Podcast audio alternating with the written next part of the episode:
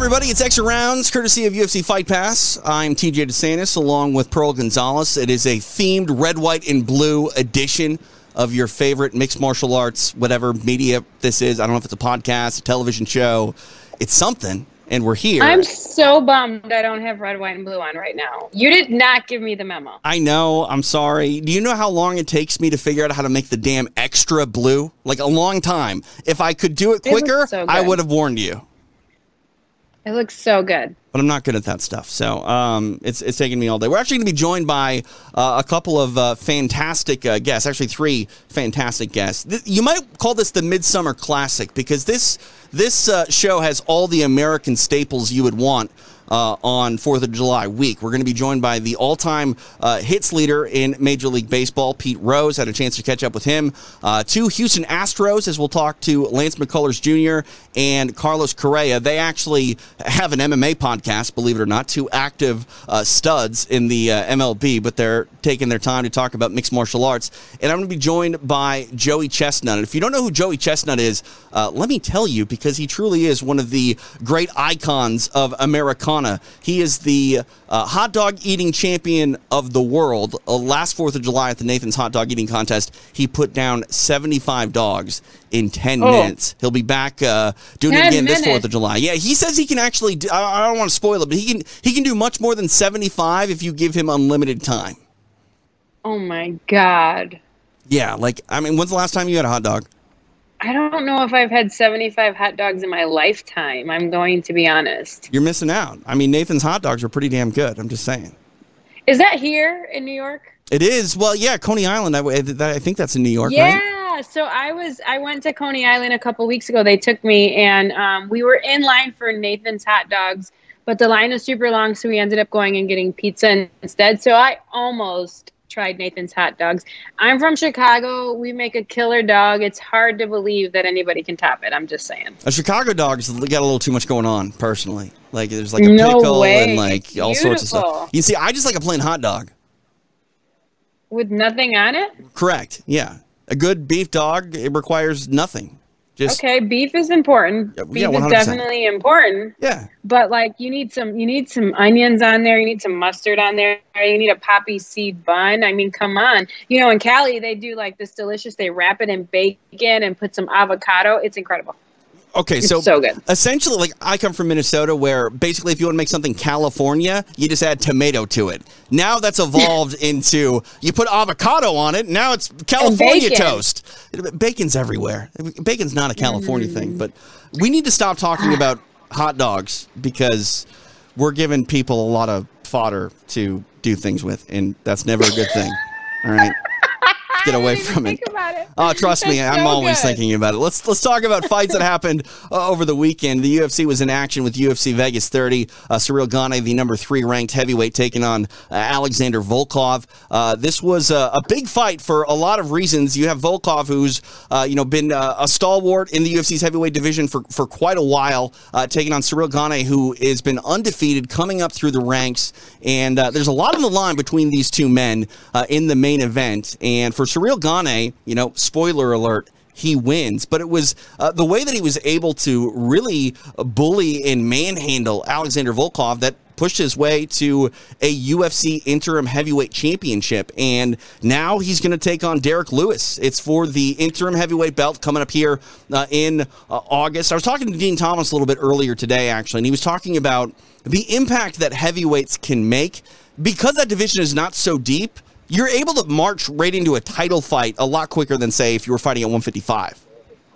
Mm-hmm. Absolutely. And and if you like have skills like he does, he's very elusive. He's fast. I mean, you see how fast he can get a head kick. Look at that. You don't see that very often in in heavyweight. So absolutely. And it, it it's I wouldn't say it's easy, but if if you have talents and you're talented, you can shine in this division. Yeah, and so far Cyril Gane now pushing his record to nine and zero is you know all intents and purposes the number one contender uh, next to Derrick Lewis for the uh, interim title. Uh, co-main event on Saturday. It's a man that has flirted with heavyweight and light heavyweight. Uh, you see Ovince St. Preux back down at 205 pounds, taking on the Canadian uh, Tanner Boser. This was a, a, fight that I honestly didn't know what was going to happen. I, I expected Boser to probably get the win because Ovince St. Preux is not necessarily firing on all cylinders that he was when, say, he fought and challenged Jon Jones. But still, this was a right. a, a, huge win for Boser, and he was able to get it done. That does say something uh, for wow. his status coming up here in the UFC's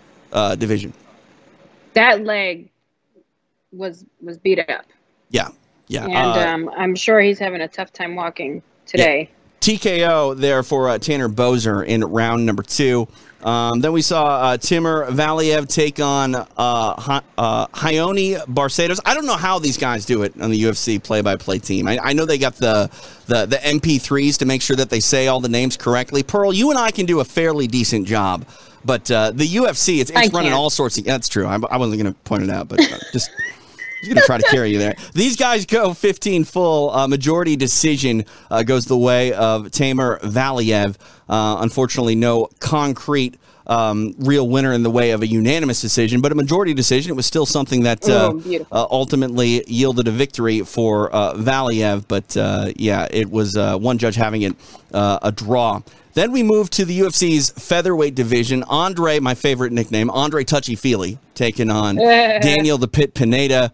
Um, th- this is, I mean, like I, I, feel so bad when we talk about fights like this because this is a, a fight that saw Pineda very game and, and willing to exchange with Andre Fili, and Fili was really putting it on him in that first round. It was shaping up to be a great fight, Pearl, but unfortunately, this one ends due to a, a no contest essentially because of an eye poke.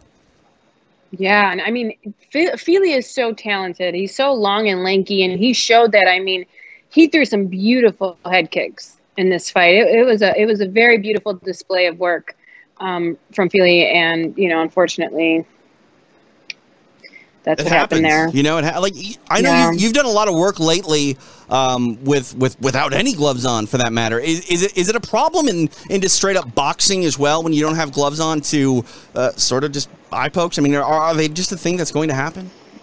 Uh, and without gloves, yes, I was poked in my eye and and uh, couldn't see for a full round. But um, and it's it's uh, you know your hands are open and and it's it's hard when you're blocking and you're punching and you're kind of feeling out and you're looking for range and it's unintentional. You know, um, you're never really kind of like pointing your fingers at people, but just the way that the bodies move and the way that you guys are are moving with each other, it happens. It happens often, and especially with your your fingers being open. Um, which is why the referees do check your nails right before you go into to any fight whenever you have an open glove or or no glove um, and uh, it's still though unfortunate because again like you're with boxing gloves you can get away with punching like this. You can get away with kind of like posting on people. Sorry i keep covering my face but like you can post on shoulders. You can post on heads and stuff like and, and you can do this with with gloves on. And for the majority of of the sparring you typically are sparring with with bigger gloves on um, unless you have you know your MMA puffies on, and even the puffy gloves they kind of like sit like this on top, so it kind of keeps your fingers more curled in, and um, it, it, you're less likely with the puffies um, on to poke someone in the eye. However, when you have on that, such a thin glove, I mean they're four ounces only, they're tiny gloves, and um, your hands are open. Again, those movements that you're used to doing with your big gloves on in sparring it's instinct at this point, and so it happens. It's it incidentally, it does happen a lot. Yeah, I don't, I don't, I don't know if there is a, an answer. I mean, Conor McGregor has like a prototype. Um, uh, I think Trevor. Um, mm-hmm. what's God? What, what's his? Why, why can I not think of Trevor's last name? Trevor whitman, Wittman. There we go. Wittman's yeah, got a, a, prototype. I, I like the idea and the innovation, but at the risk of compromising grappling, like I don't know. I just I mm-hmm. don't I don't ever want that to really be a, a factor. Let's get back to what uh, sort of uh, unfolded Saturday night inside the Apex. Uh, Cyril Gane victorious over Alexander Volkov. He now takes on uh, the Black Beast Derrick Lewis for an interim title coming up here uh, in August. That goes down in Houston. A lot was made about Francis Ngannou not defending his title. There's you know some stories back and forth uh, between Dana White and the management of uh, Ngannou. Um, you know either way, they're just going to solidify essentially a number one. Contender contender by putting on uh, this title fight uh, interim belt between Gane and uh, and Derrick Lewis. I was surprised. I don't know if you saw this. This line for for Cyril Gane, it's like over three to one that he's a favorite over Derrick Lewis. Maybe I've just seen the Black Beast rally and accomplish more things than uh, I've honestly thought he's been capable of in the past. I will never count out Derrick Lewis, especially not at a three to one clip. You can't. You can. You can never count him out. I mean, he's proved it more than one time that you can never count him out in a fight. And I think that the reason why that is is is you cannot deny cyril's talent and his technique. He's a, he's a tactician. He's very technical, very clean striking, very very clean dynamic movement. Um, and and derrick Lewis, you know, it doesn't have those that same set of skills. However, Derrick Lewis, uh, Lewis is a closer. He's a finisher. He he finishes fights. He he can perform under the under in the clutch. Um, never loses focus in the fight. So he they have two very different um, skill sets, and so I, I, could see why people would a three to one to to Cyril versus Derrick Lewis, but you can't count out Derrick Lewis because he's he's shown many times before, regardless of how technical you are, he can still finish you. Yeah, punch. Also, too, when you look at Derrick Lewis and, and what he can do, it's it's almost one of those guys where it doesn't matter. Like if we were gonna do like a skills competition, I don't think Derrick Lewis is gonna have the best flying knee in the world. No. But when when it comes to fight night, he he just seems to shine in those moments. And let's not forget this interim title fight is going to take place in Houston, where Derrick Lewis lives and trains I don't know. That might catapult him to heights that I'm sorry, I'm not comfortable going anywhere. I, I wouldn't. I wouldn't bet against Derrick Lewis at, at, even money. I'm definitely not doing it three to one, you know, or or higher depending on where it closes. So uh, look for Houston to elevate his game quite a bit. I think. You know, and I think the hats off to to Lewis as well because he was he was in line for the the original title shot. You know, right. the real title shot, and here he is. He just wants to fight. He just, you know, he he he doesn't care who's in front of him. I think that he's at a point in his career and in his life where he's like, I'm the world, I'm, I'm the heavyweight world champion, and I'm going to be. And it doesn't matter who's in front of me. I'm I'm bringing that belt home. So I think this is a, a really really cool matchup. And hats off to to Derrick Lewis, you know, for for taking this fight. We are live on Twitch and Facebook, and if you have a question for myself or Pearl, you can drop it uh, in the uh, chat. We'd love to get to all of your uh, questions. This from uh, Blazon with a three instead of a E. I don't know. I definitely know it spells Blazon, but it's not how you spell Blazon. Um, I'm so unhip, Pearl. I, I, can hardly even read how cool people speak these days. But uh, Blazon says, if your nails are too long, will they make you cut them prior to uh, starting the fight? Um, th- that, that's an interesting question. You see that prep point where they actually do uh, take a look at them. It's not often you see them bust out the nail clippers, but I've definitely seen it before where they go, look, like we need to take care of this uh, manicure right now. Um, I mean, have you seen them force fighters to clip their toenails? That's so gross to me. But right at cage side, yeah, they will pull the the the refs there have nail clippers on hand and if your nails are too long they they will they will force you to cut them. So absolutely if they they are too long um, leading up to there. And it shouldn't really get to that point because during the rules meeting um, there's the commission back there. The referee comes and talks to you before your fight um, they look they, they typically look at your nails then. The doctor looks at your nails. Sometimes it's, not very often but occasionally it does kind of get through and slip through. And then that last person that checks right before you walk into the cage if if they feel they're too long absolutely they will make you cut them right then and there and they will stop and and and delay the fight until you until you cut your nails and they deem that that is it's okay it's acceptable. Which kind of makes it interesting because as soon as you cut your nails i don't know if you noticed but they tend to be sharper when you first cut them so i don't know if that's a if that's like a a thing, but they're definitely sharper right after you cut them by them being cut and they kind of like dull out after some time. Can I say like I'm not against getting a manicure or a pedicure like go go do that. That's awesome. I just don't know if I want it done by um, an MMA referee. You know what I'm saying? Like that's you got to trust someone to like cut your nails and make sure you don't get the, like you, the last thing you want is to be walking into a cage to fight another grown human being and then have you know the the referee like accidentally clip a piece of your skin. I'm just saying. I think they they have you cut your own nails. Um, Do they? That's they good then. I feel yeah, I feel better about that. Yeah, they don't they don't cut your nails for you. They're not doing that. They give you the nail clippers and they have you cut your own nails. Okay, because no one's touching my feet. I just want to point that out. Like, Oh, I mean, you should get a pedicure. It is amazing. yeah. I, again, I wouldn't want to do that to some poor person. That'd be terrible. I'm a nice person. I don't want to put people through that if I don't have to. Oh my god, it's like the best feeling ever. They massage your calves. They they put hot towels. It's so nice. You're missing out. Are you, are you sure they do that to everybody, Pearl, or is that just you? No, that's the that's the protocol for a pedicure. And they put your feet. Sometimes they put it in like this really cool jelly, and you like swish your toes around and then like squiggle it through your toes. It's so nice. Uh, they would put mine in rubbing alcohol for at least 25, 30 minutes before they go to work. I promise you that. Uh, other action this weekend uh, Cage Warriors were back with a trilogy again 123, 24, and 25. Submission Underground uh, as well. Let's take a look back at uh, uh, Cage Warriors 123, some action that you can actually watch now on UFC Fight Pass. This is O'Neal Brown taking on Joel Downey Cave. Um, I have not even seen this Pearl, so it's like a it's like a world premiere right now. We see O'Neal Brown take uh, down uh, Downey Cave, uh, setting up inside here. You know, speaking of feet, feet on the cage, always a smart move. Absolutely. Look at that beautiful um, sweep there. Yeah, now mount That position here for Downey Cave. We'll see what he can do with it. Grabbing the fence there though a little bit. Referee doesn't say anything. I mean, it was a quick. It was a quick second. Oh, so you can cheat just as long as it's for a quick second. I mean, you wouldn't. By the time he says, "Get your hands off the fence," it's over. Hands I guess. Yeah. Uh, we see Brown belly down now. Might be holding on to the, the glove, speaking of cheating, because Downey Cave not Yeah. able to get his hands free. I love that under the armpit punch, that Dan Henderson, Fedor Emelianenko blow. It's super effective. It's effective and it's a nice little short punch. You don't expect it. He did a great job of Ooh. pulling him right up, right over his back. Looks like uh, Downey Cave was going to try to get a submission going, but he unfortunately has to settle for half. Man, I miss calling fights with you, Pearl. This is fun. I know. Let's see. What's he looking for? A Darce here? Uh, guillotine. Head and arm guillotine. Beautiful reversal.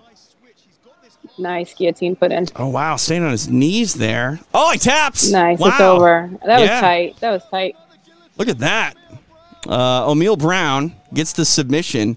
That was a nice, fun back and forth uh, matchup Yeah, I was just gonna say that. Yeah, Cage Warriors 123 available now on UFC Fight Pass. You want to do some submission underground? Let's go to uh, Yeah. Chael Sonnen's uh, lair where people grapple for money. Um, this is Kyle Boehm on bottom taking on uh, Pedro Mar- Marinho. Uh, this is overtime. Uh, they start in the uh, spider web position. Do you call the spider web position? I mean, I, I only do it because that's what Eddie Bravo makes me say. Yes, it's Spiderweb, but I'm also uh, 10th Planet Oh, look at you.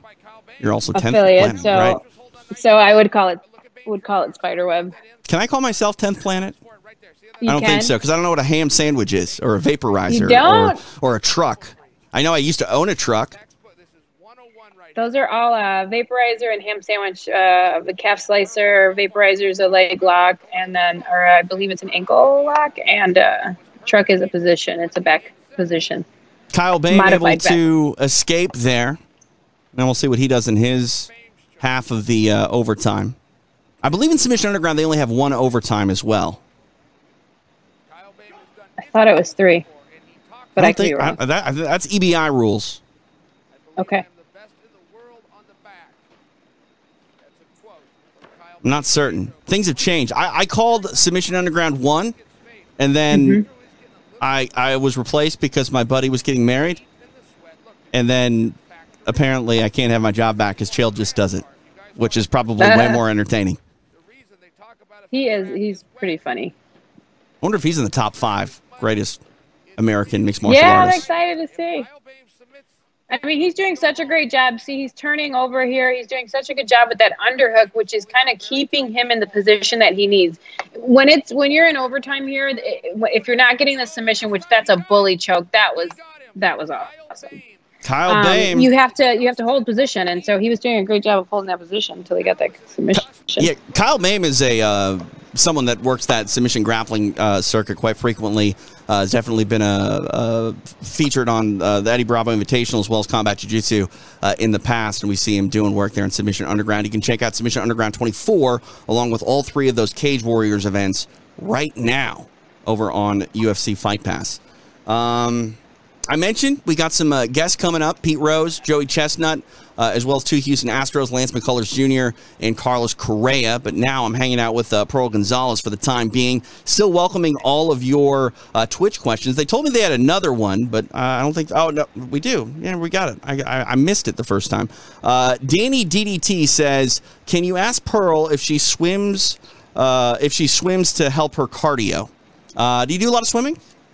Uh, I haven't recently, but yes, I've absolutely used swimming as part of my cardio. I really like what I like about swimming is um, you can't breathe like you want to. It's a very controlled type of breathing, um, and it also you're kind of moving your legs and your feet, so it reminds me a lot of grappling.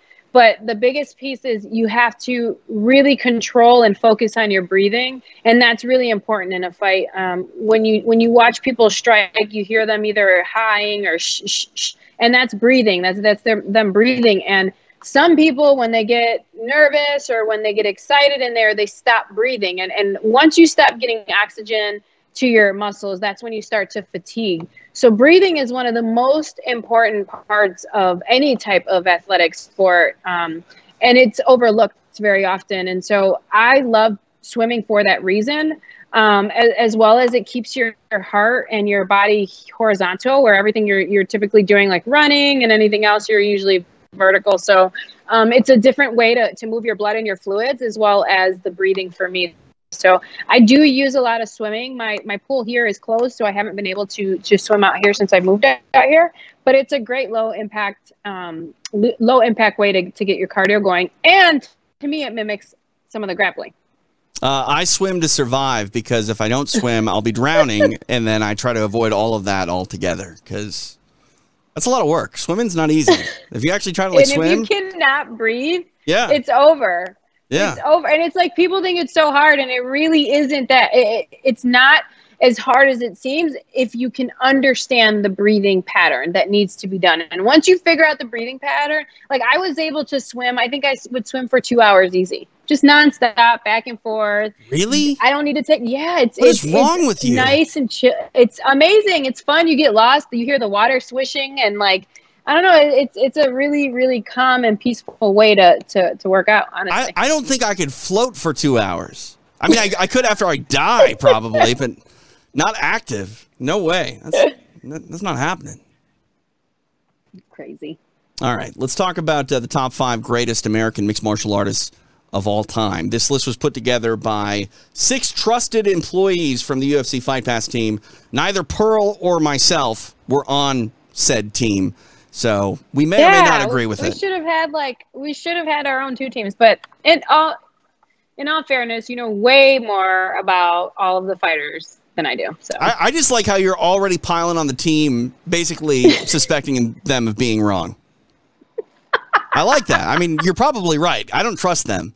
I don't trust them at all. But uh, let's take a look and see what they say. Number five on our top five greatest MMA American fighters of all time is Randy Couture. No surprise. Mm-hmm. I mean, the guy's mm-hmm. Captain America, after all. Mm-hmm. Multiple time heavyweight and UFC light heavyweight champion. Randy Couture is the, the prime example, I think, Pearl, of mixed martial arts is a, a, sport where yes it's a combat sport like boxing but the records are much different. Randy couture uh, you know doesn't have a, a, stellar aesthetically pleasing record. It's like 16 and 11 or something like that. Uh, but he truly is one of the greatest of all time and on our list number five. Then you know rightfully so. I mean he what he fought till he was 50 years old and when you think of early early UFC, I mean Randy Couture is like the staple of that. He's that he's that person. So 100% he's I agree with this one. He should I mean, definitely be on this list. And where would we be as far as mixed martial arts and its appeal mm-hmm. in North America if it weren't for Randy Couture. I mean, you, you look at Randy and Chuck, and exactly. that rivalry is, is, so important with the Ultimate Fighter uh, season one. Like, I I love it. I adore it. I, I think that uh, Randy is in this top five, not necessarily for what he did pound for pound, victory for victory, but when you look outside of, of his uh, just in octagon performances, the man is one of the most important uh, mixed martial artists of all time. Agreed. Agreed 100%. We go from number five, from Captain America, to number four, the American Gangster. Of course. Like, can you think of dif- different polar opposites of the spectrum? Like, granted, they were on the same damn team, but Chael Sonnen, he's like the American anti-hero, Yes. the, Yes. the best heel I think. ever. Go ahead. Keep going. No, I'm just saying the best heel ever, the the, the bad guy. Yeah, I think that he was a big part. You know, like when you think about people that like really showcase their character and things, you think about like a Muhammad Ali who's not an MMA.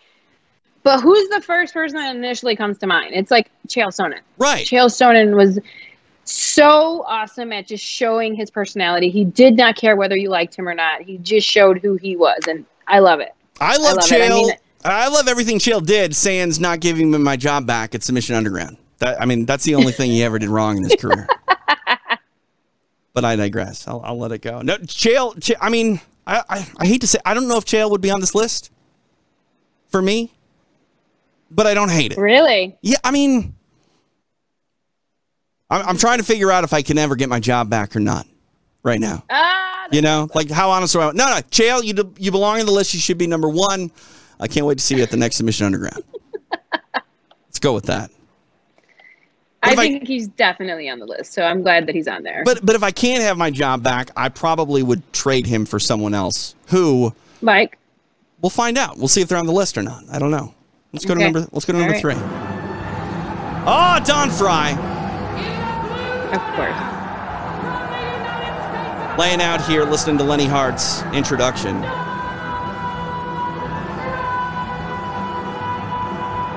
Don Frye was a man who captivated an audience in Japan of tens of thousands of people in this arena. And, and again, keep in mind, he's the foreigner here.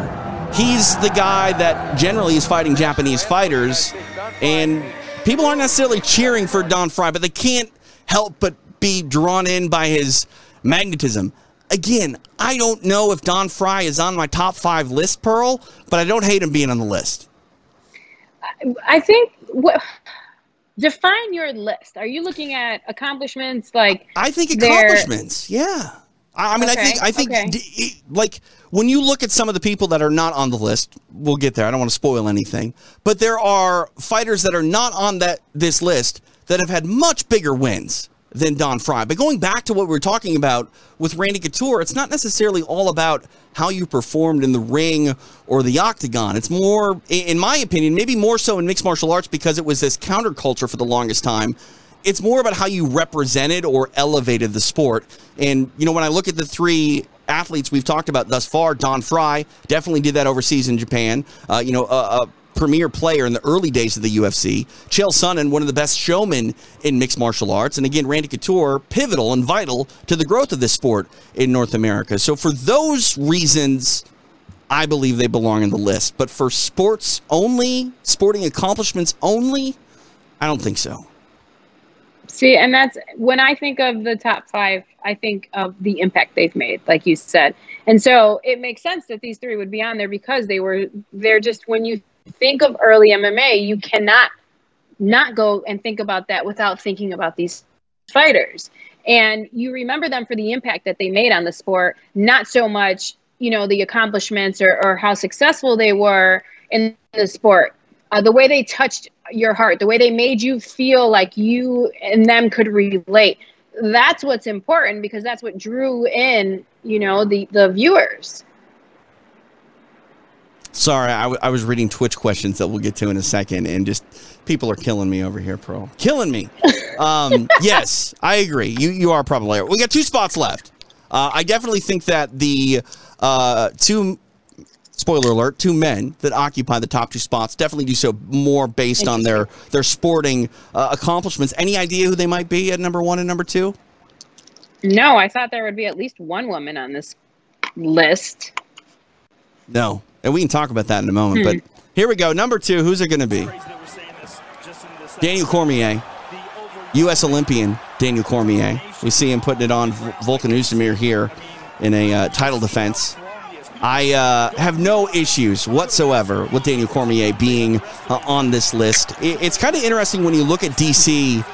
It's like, what do you what do you think is is his biggest accomplishments? Is it what he did at 205 pounds? Is it what he did at heavyweight?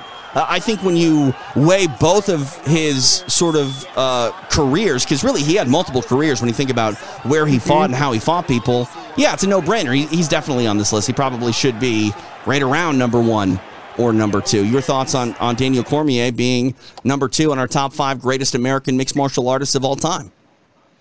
Yeah, I agree with this. Uh, absolutely. Now, was he one of the first fighters that came with such a, a high level of, of an, another skill set? Like he was a gold medalist.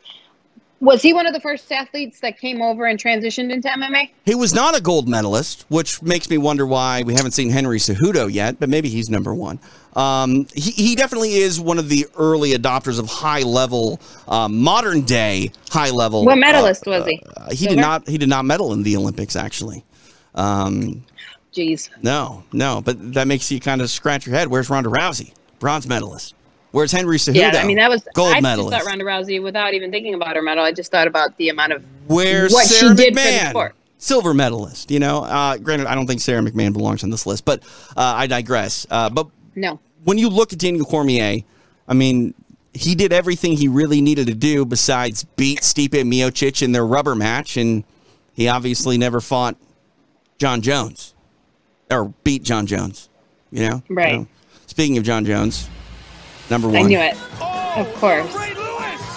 Mike Goldberg freaking out about the Ray it. Lewis. Pearl Gonzalez may be freaking out about the uh, the, the movement of one Jon Jones. Like, I, I don't care what you think about Jon Jones, whether you think he's uh, a good guy, a bad guy, um, someone that you should look up to, someone that you should tell people not to look up to. The bottom line, he's the best fighter pound for pound we have ever seen. And if we're doing a best Yes. American mixed martial artist list, well, he's American, and that's all he needs to do to qualify for this list because he's the greatest man to ever step in the octagon, in my opinion. Uh, Like him or hate him, you can't deny that. I'm sorry. If you are, it's for other reasons that I think your argument is, is largely futile at best.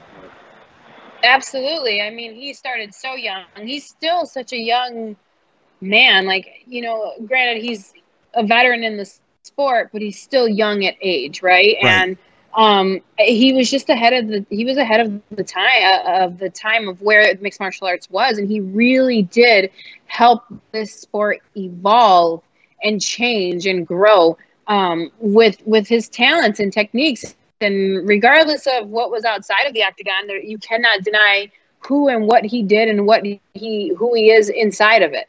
Yeah, and I mean that's the thing too. Like think about uh, the the crit the critics of Jon Jones will say, you know, he's wasted so much. Yeah, he he's left a lot of money on the table, and he's left performances sort of on the table, you know, throughout his suspensions and and things like that. Think about what would have happened if he competed through all of that. Like we're talking about Jon Jones probably having a third of his accomplishments not even realized because you know things kept him away from from fighting and. Yeah, again, I, I don't care what you think about Jon Jones, the human being. You're not going to tell me and, and convince me that he's not the best fighter to ever put on the gloves. Now, would he was would, would you say he was the first mainstream uh, UFC athlete? Um, that's a, that's an interesting question. I, I would say, I mean, if, if we're going to say he's the first mainstream mixed martial artist, then we're going to basically discredit what Chuck Liddell and Randy Couture did on mainstream television with The Ultimate Fighter.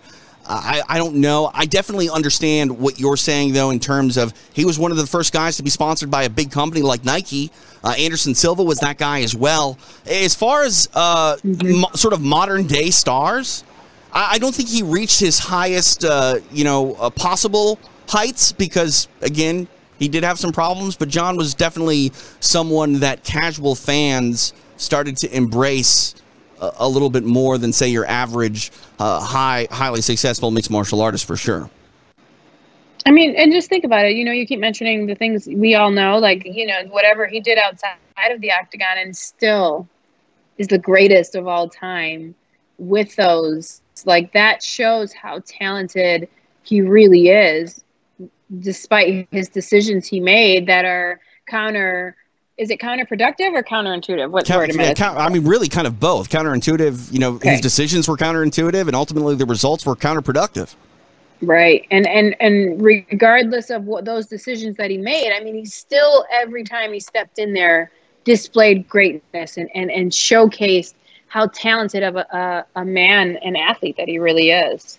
Can I just say it's awesome how much you and I like tag team words? Like you don't know what they mean. I kind of help you know what they mean. You you invent words all the time. I Like, do. They sound good. If they sound good, you know, and you did teach me a long time ago, it doesn't matter. Just sound confident. So I right. just make exactly. it sound good. And and again, Pearl, if people just you know fall in love with you on on the screen like apparently they are on Twitch right now, then you could literally just be making noises and, and no one will care. Uh, look, looking at our uh, Twitch stream, getting some uh, some questions, and uh, uh, Ragin Stonner says, "Imagine getting Pearl on and not putting her full screen for the entire time." Sorry, sorry, I put on video clips. You know, like what do you want from me? Um, let's see here. Prime Gaming Velshi, I think that's how you say it. Uh, TJ, what do you think about uh, Marino dismantling uh, the God of War in Figueroa? Um, I mean, Brandon Moreno, uh, he's Marino. he- he's such a uh, important figure for Mexican mixed martial arts now, being the first Mexican-born UFC champion. Such a nice kid. I've had a chance to meet him and interview him and, and talk to him at combat jiu-jitsu events in the past. Um, you know, I interviewed him uh, with Bruce Buffer a couple weeks ago after he won the title. Like, he, he's just one of those guys. Like, I never really want to see anyone win or lose, Pearl. Like, I try to remain as unbiased as possible. But when you understand and get to know some of these people, I'd be lying if I said I didn't feel good about Brandon Moreno getting his hand raised and getting a belt wrapped around his waist because he's one of those kids that you know he he- he's just, he fights the good fight, fights for good reasons, and you know it, it- that hard work is paying off. I mean, even if you look past all of that, right? And you look at that first performance, that first fight, which was it, unforgettable. The greatest right? It was one flyweight the- championship fight of all time, in my opinion. Exactly.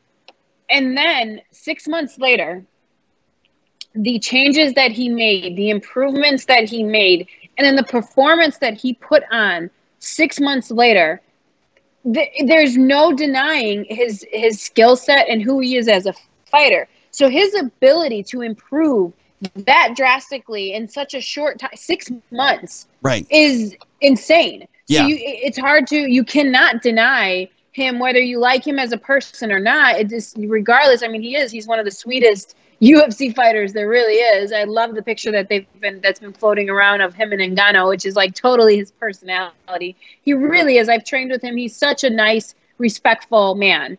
But regardless of all of that, if you look at just the skill set, it's crazy. It's crazy the, the changes that he made, the improvements, and, and the performance that he put on that second time around. There was no denying that he, he is the best flyweight in the world. No, one hundred percent. Um, yeah, the the dominance. You know, the question uh, from Twitch was, "What do I think about his dismantling?" That's truly what it was. Like, I did not expect him to. Like, I thought he could win the fight. I did not expect him to come out and get a stoppage in the way that he did. And it's almost reminiscent of the first fight carrying over into the second fight. And I'm a big believer in momentum, but we saw the momentum start to shift towards Moreno in the first fight, towards the latter part of it, and it just carried all the way through into that uh, second fight where he ultimately got the stoppage.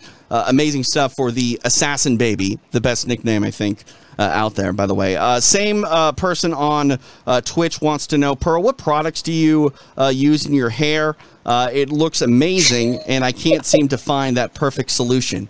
I, I definitely cannot talk about this. So tell us tell us your secrets. Oh my god! I use um Auntie Annie's, and it's The pretzel like company? No, no, it's called Oh. okay. Maybe yeah, it's Auntie Annie's, and it is. It doesn't have like fast. It doesn't. It's non-toxic basically. And um, I use this honey curl. It's a, a Miss Jessie's, a honey curl. The key is you um, brush your hair in the shower with the with the um, conditioner in, so you make sure you get all your your kinks out, and then you rinse your hair with cold water. And then you I keep my products in my shower so that as soon as I, I'm done rinsing my conditioner out, I put in, and I have this like honey stuff that smells phenomenal. Like my hair always smells so good. But um, yeah, and then I put my hair products in, I scrunch it a little bit, and then I just let it dry. And this is, this is what it does. Uh, I use Bic. If you're curious, that's what I. Do you use shaving cream? Uh, I do. Yeah, yeah, I have to. Okay, Otherwise, it's yeah, it's, it's oh, it's it's really bad. By the way, I, I should uh, not uh, undersell our Twitch question. Um, the, the it was yeah, not. It was not. an important question. But it was also from a different person. It was from uh, Hawks 420, which I assume Hawks stands for Blackhawks, which I believe are in Chicago. Chi Town. And of course, yes, I don't want to deny that uh, Chicago love. Um, oh, speaking of love, we got more love for Pearl Gonzalez. This from Gorilla Glue Stew. Hell yeah, juice box for the win. Because it looks like you're drinking a juice box over there. Is that oh, true? yeah, yeah, yeah. I'm like, wait, what? Yeah, what are you drinking over there? Apple juice or something? No, it's organic king coconut water. But it is in a juice box. That's the most un American thing I think I've ever heard. Joey Chestnut coming up in a little bit, by the way. Uh, you want to talk about uh, American and, and Americana. Um, another question from uh, Twitch, this from Velshi. Um, do you think Usman is the best welterweight to do it? Also, how do you think um, Colby versus Usman 2 pans out? Um, I mean, it's, it's hard to not bet on the side of, of Kamaru Usman at this point. I mean, the fact that he knocked out uh, Jorge Masvidal says uh, a lot about his, uh, let's use the Pearl Gonzalez word, evolvement as a mixed yes. martial artist. Um, but but also too, uh, you know, I, am gonna I'm gonna say that he's on track to maybe be the best welterweight to ever do it. But at this point, I'm sorry, Georges St. Pierre is the greatest welterweight of all time, and Usman's going to have to probably put two or three more title defenses together before I'm even going to entertain him being on that level yet. And and maybe that's just sort of like fan bias in me because GSP was doing it, you know, a long time ago when I was just this hardcore MMA nerd. But I also think that the division was a lot different in in the way that uh, like Usman already has the most wins in welterweight history in the UFC, but those wins today are different than when, say, uh, Georges St. Pierre was fighting guys like Frank Trigg and Sean Sherk and Matt Hughes and BJ Penn. Um, I, I, don't know. I, I, think that Usman's definitely tracking that way, but not yet. Well, I think um, you, you're definitely right. And one thing that you can never take away, it doesn't matter moving forward, because there there are there. That's what's supposed to happen. Is we're supposed to see better athletes. We're supposed to see the sport evolve. And and you know these better and more incredible athletes do things that shouldn't have been done but you can never take away from who did it first. And and, and yes like you're saying i agree with you there with the gsp but back to the question of colby I, I 100% agree. I do think that usman right now his confidence level right now his his work ethic where he's at mentally the performances that he's putting together. I mean he's been he's been you know consistent yeah. in the in the octagon. He's he's been training hard. He's not taking breaks. He takes his he takes his training and his camps very seriously. If, if I don't know if you watched, but I think it was the last fight or maybe the fight prior. He said he was finally sitting down to enjoy a beer. And he said, right when he was getting ready to drink this beer, he had tacos and a beer. And right when he went to drink this beer, he got a call from his management saying, Hey, we got this fight. And he said, I didn't even drink the beer because it was it's fight time. He's that disciplined. He's that committed to being the best in the world. Now we can't. Who knows? You never know really whether or not Colby is. You can't compare. But that is not one thing that Colby shows us today on his social media. He also hasn't fought as as much as Usman has, right? Or the level of competitors that Usman, the amount of time, the minutes that he's getting inside this octagon against these incredible athletes, like it, it's hard to you cannot deny that he's getting better. He is improving and his confidence is just growing. And you know, Usman is one of those guys that I don't know if he needs to, to to perform well, but he he feels like he doesn't get the respect that, that he deserves. He never quite feels like people respect him. Right. And I don't understand that because he's an amazing man. I, I kind of feel like he's man. the one that's perpetuating that though, Pearl, because he's the first person to be like, put respect on my name. I don't know who disrespects you, Kamaru. Not me. You know, like you're the, you're the best yeah. in the world right now at 170 pounds. But I think that is something that he sort of needs to drive right. him, and and he utilizes exactly. it well. But drink the damn beer, eat the taco. You deserve it, man. No, like, he doesn't. Win, but that's how committed he is, and how do you deny an athlete that is that committed, that is that focused, that is that driven? To be the best that he will sacrifice everything, everything to be the best. And that is what really separates these athletes from good to greats. I mean, and um, it's that, hard that, to deny that. So That's what separated me from greatness, Pearl. Tacos. Got in the way, you know? That is so good. Tacos, huh? It wasn't hot dogs? No, no, I, I, I like a good taco, to be honest with you. You see, now, the, More again, than a hot dog? I'm, we are giving them way too much ammunition right now. way too much. Like, why do you, like, I blame you. Our last topic before we get out of here. Uh, we're talking about, uh, you know, Americana. Um, you know, we, we, talked about Olympic medals a little bit. By the way, Henry Cejudo belongs on the list. Uh, Ronda Rousey belongs on the list. Dan Henderson belongs on the list of top five greatest American mixed martial artists. All three of them uh, were Olympians. Holly Holm. Holly Holm might very well belong on that list, but uh, I digress. Let's talk about Olympics real quick before we get you out of here. We got some guests coming up. Do you see a future where mixed martial arts is an Olympic sport? I, I know there are a lot of hurdles that would prevent maybe that um, sort of uh, you know playing out the way that you would want it to. Uh, ultimately, right now, the Olympics for the the sport of mixed martial arts is in the Ultimate Fighting Championship. But if it was a, an amateur based sport or even a sport that allowed pros but was much more like a boxing type event, would you ever foresee this being adopted to the Olympics? 100%. And, and maybe not right away, but absolutely. I mean, mixed martial arts, to me, in my opinion, is the greatest sport. And especially last year being the only consistent sport and the levels that mixed martial arts grew last year alone, it's hard to deny that this is this is one of the best and most popular sports in the world today. And it's only growing. I mean, you see you see 3-year-olds, you're seeing 2-year-olds that are competing like wait till this wait 5 years. Let's see where the sport is in 5 years, you know? It's only going to continue to grow and evolve and so I do. I believe that it, it, it should be in the Olympics. Um, and, and I hope it does. I really do because the career an MMA career is so short, you know, unfortunately. And sometimes these great athletes don't necessarily make it to the professional level. And so it would be really nice to, to have that Olympic, to have that, the Olympics um, for mixed martial arts. And I do think it will eventually be there. I went down a rabbit hole and like tried to put together the American team, and and I because we have limited time, I only did lightweight through uh, heavyweight on the men's side, and then uh, strawweight through bantamweight on the women's side. But are you ready to see my 2021 U.S. Olympic mixed martial arts team? Oh, I love it. Yes, let me see.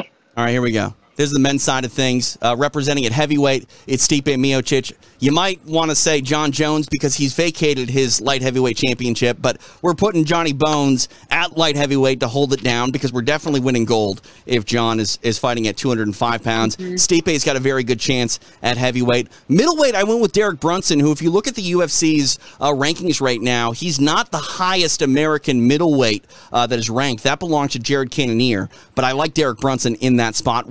Welterweight, I like Colby Covington, uh, and then lightweight. I-, I was tempted to go with Dustin Poirier, but I went with Justin Gaethje because I just think that if he were to have to fight multiple times over the course of a week, there's no one that is more prepared to do it than the human highlight in Justin Gaethje. So that is the men's side uh, for me. If you also uh, saw the list, I got I got alternates and everything. I, I got too crazy in this heavyweight uh, alternate. Uh, Derrick Lewis, uh, Anthony Smith as the uh, light heavyweight alternate.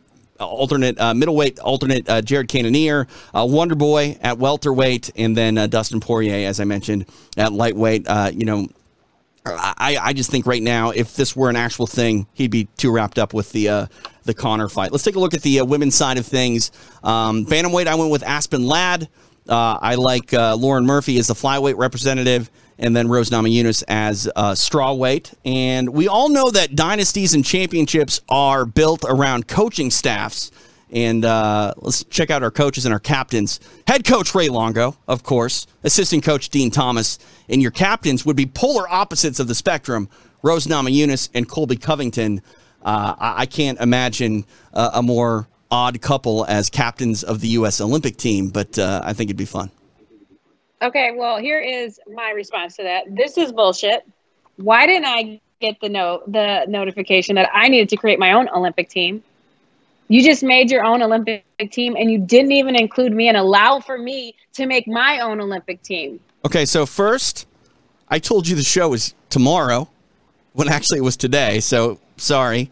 Uh, I'm not very good at communicating. Second, the Olympics are coming up, so we can have you unveil your Olympic team when the Olympics are actually happening. See, that that's that's why I did it that way.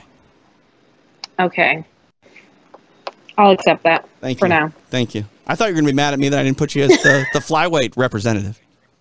No, I want to make my own team. Like, where's Tatiana Suarez on here? Yeah, I didn't say I was smart. I just did it. Sorry, Pearl. Yeah, I want to make my own team. You can put together the real team when we do it. Okay. Okay. Now it doesn't have to be the real team. It can be your team versus my team, and then we can have a little poll and see who wins. You always win polls. I don't want to play that game anymore. We know how that works out. You win, I lose. You never know. You never know. No, I do know. I'm like 0 and 3 in polls, and I was right every time. Oh, that's so good. All right. Um, you and I, next time we do this show, I think we might be looking at each other in the face in the fight capital of the world. Yeah. Uh, I'm really excited, and it'll be after the big holiday too. Yeah, keep it locked to uh, the Fight Pass Twitter, our accounts at TJ DeSantis, at Pearl Gonzalez. Uh, we'll tell you what's going on the week of uh, UFC 264. A lot of uh, exciting things. By the way, congratulations. I hope your hands don't hurt. No, they're good. They're uh, the swelling's gone down. I just have bruising. You can see the bruising in my arms now, but uh, the swelling's gone down. I'm I'm good. I'm good to go. Have you had a Thank beer you. and a taco yet? Uh, I did, but you know, I have kind of been back. I've been back on my diet. I don't, I, and I, I went back to the gym on Monday morning, and I'm just back to work. Um, but I do get to go. I'm going to Puerto Rico for the Fourth of July, which is really nice. So I'll spend spend some time out there and and maybe get a couple days off. I'm gonna do some photo shoots and stuff. But uh, no, yeah, was, as long as my I can't hit anything yet, so I can only lift weights right now and sprint and and do you know shadow boxing. But I'm just I want to get back to work, so. I can't hit anything either, but it's not for lack of effort. It's just I'm not very good at it. So I feel your pain. I know. Pearl, travel safe, and uh, we'll talk to you really soon. Happy 4th of July, everyone. TJ, have a great holiday. Wish your family a good holiday as well for me. The third of July is my 11th uh, wedding anniversary too, so I, I gotta oh my I gotta get on that as well. Happy So, anniversary. Thank you. You better get her some flowers at least. If she's a chocolate lover, she better have some chocolate. Like she better wake up to these things too. It's not go to the store and get them on the anniversary. It's have them ready. And here's another little tip that might help are you you. yelling at me Maybe right ju- now? because I just I just you need to get on it. This is important. Okay. Okay. The other thing is I think you should do post-its and do little post-its on the mirror so then she wakes up and just put little nice things. I love you. You're beautiful. This maybe a, a favorite memory and just do like a, a couple little post-its on the mirror so that, that when she wakes up and goes to the bathroom and looks in the mirror, that's what she sees and she remembers. She just tells me to buy me myself something. Like I don't want to do all that for her, and then she's not gonna do anything for me. It's a lot of work, Too Pearl. bad. Get over it. all right, fine. Listen. Yeah, I get it. I'm, I'm gonna make sure you never have my wife's phone number because if she heard this, she would feel so entitled to this crap. It's nonsense. Yeah, do it. That's why. And so she's not expecting it. And oh my God, it's going to be like the best day ever for her. Gentlemen, take notes. All right, I think I think uh, our anniversary gift for her is that I'm leaving town next week. I think that's really what it is. So I'll see you in Vegas, Pearl. I'll see you in Vegas. There she is. Pearl Gonzalez Bye. joining us on Extra Rounds. Again, fight capital of the world, UFC 264 going down. Poirier versus McGregor 3. We got things up our sleeves and uh, can't wait to fill you in on all of it. Uh, still a lot yet to go here on Extra Rounds. Going to be joined by a pair of Houston Astros as Carlos Correa and Lance McCullers Jr. talk about mixed martial arts with me. We'll be joined by the Hit King, Pete Rose, talk about what he's got going on, and Joey Chestnut as well. So you know what? Let's start with uh, let's start with Pete Rose. Why not? It's Extra Rounds on UFC Fight Pass. Please be joined now by the all-time hit leader. Uh, it's the man that pretty much is the only man who has more hits than say the Beatles or any other recording artist. It is Pete Rose. Pete, how are you, sir? I'm doing great. Thanks for having me on the show. And uh, how's your day going? Very good, very good. It's uh, it's an honor to have you. Uh, you know, I'm a big fan of uh, baseball, big fan of your career and what you did. Uh, you know, for for a lot of years uh, in the bigs, and now you're actually uh, still involved with baseball, but from a different sort of aspect. You're obviously a, a student of the game, fan of the game, one of the the greatest all time to ever do it. But you're also analyzing games and and doing some picks. And apparently, you're on a you're on quite a streak right now, like uh, over seventy percent accuracy with uh, with your game picks. Well, 70% is pretty good. And uh, we got off to a slow start, believe it or not. But uh, these baseball games uh, are hard to figure out. And of course, we give hockey picks and basketball picks because, as you know, during the pandemic, all I did is watch TV and watch sports. And, and I've always been involved in watching baseball games, at least two a day. And all I'm doing is, is loaning uh, my knowledge of what I know about baseball to people that, that can, uh, you know, follow my picks. And if you do 70%, that's pretty darn good here. I live in Vegas and not many handicappers, so to speak, right. uh, do uh, do seventy percent. I, yeah, I don't think people realize that percentage. It's it's similar to baseball and the idea of you know if you uh, can hit you know one out of three uh, at bats, you're you're a Hall of Famer. Uh, some guys, some guys, right? Some guys, some guys. But okay. I, I, will say this: I will say this. You know, a lot of handicappers they, they're happy with fifty percent. You know, forty nine percent. Like it's it's very hard to even be 50-50, uh, You know, betting. Well, you, you need a lot of luck, and we do. It. You know, we do a lot of research, and this is not just I picked this game, this game, this game, right. this. Game. I mean, you know, my son works with me, and we got to know who the pitchers are, uh, who's injured or not injured on the team. Do they play good on the road? Do they play good at home? So this takes uh, this is a full time job to pick these games, and I hope people understand that because we're eliminating players that don't have to do their homework. They just rely on us picking the games. Right. And so far, we've been pretty successful, and we hope to get better. But you need a little luck. That's you true. Know, gambling is luck. It's all That's about true. luck. Okay, and you can have good luck and win a lot of games. You can have bad luck. You know, a lot of games we'll, we'll, we'll pick the run line, and the team will win by one. So we lost by a half a run. Right. So you know that's some of our losses too. Yeah, I, I mean, you know, you, you mentioned a, a, little bit of luck. I feel like there's momentum involved as well, and nobody knows that better than you. I mean, you had a 44 game uh, hit streak. What what is it about momentum in sports, or even picking games, where it feels like once you're hot, you can kind of ride that wave a little bit? Yeah, you can. It, like, like a couple weeks ago, uh, who was it? Uh, what team was it? They lost 18 or 19 straight road games. How does a big league team lose 19 straight road games? That's pretty crazy. I don't I don't know how they do that. I mean, how can you be that bad? And you you know you follow. There's some really bad teams in baseball. Yeah. And there's some good teams in baseball, but there's more bad teams in baseball than there are good teams. I think you'll agree with that. 100%. I yeah, and, and these good teams of all good, sports, you can probably be the worst in, in baseball and still yeah. you know, be a team, honestly. Yeah, because there's 30 teams, and I, I would say probably uh, I might be stretching it. There's probably t- 10 teams out of the 30 realistically have a chance they could say they could win the World Series. And maybe that's stretching it. You know, you know what I'm saying? You yep. know who good teams are. We don't have to sit here and knock uh, knock the, the bad teams because they know they're bad. And it's just the way it is. And everybody, but uh, the problem I have with that is it doesn't seem like a lot of guys are really worried about what their team does. They're worried about how many damn home runs they can hit. Right. They don't care how many times they strike out. You know, it's just like extra, roof.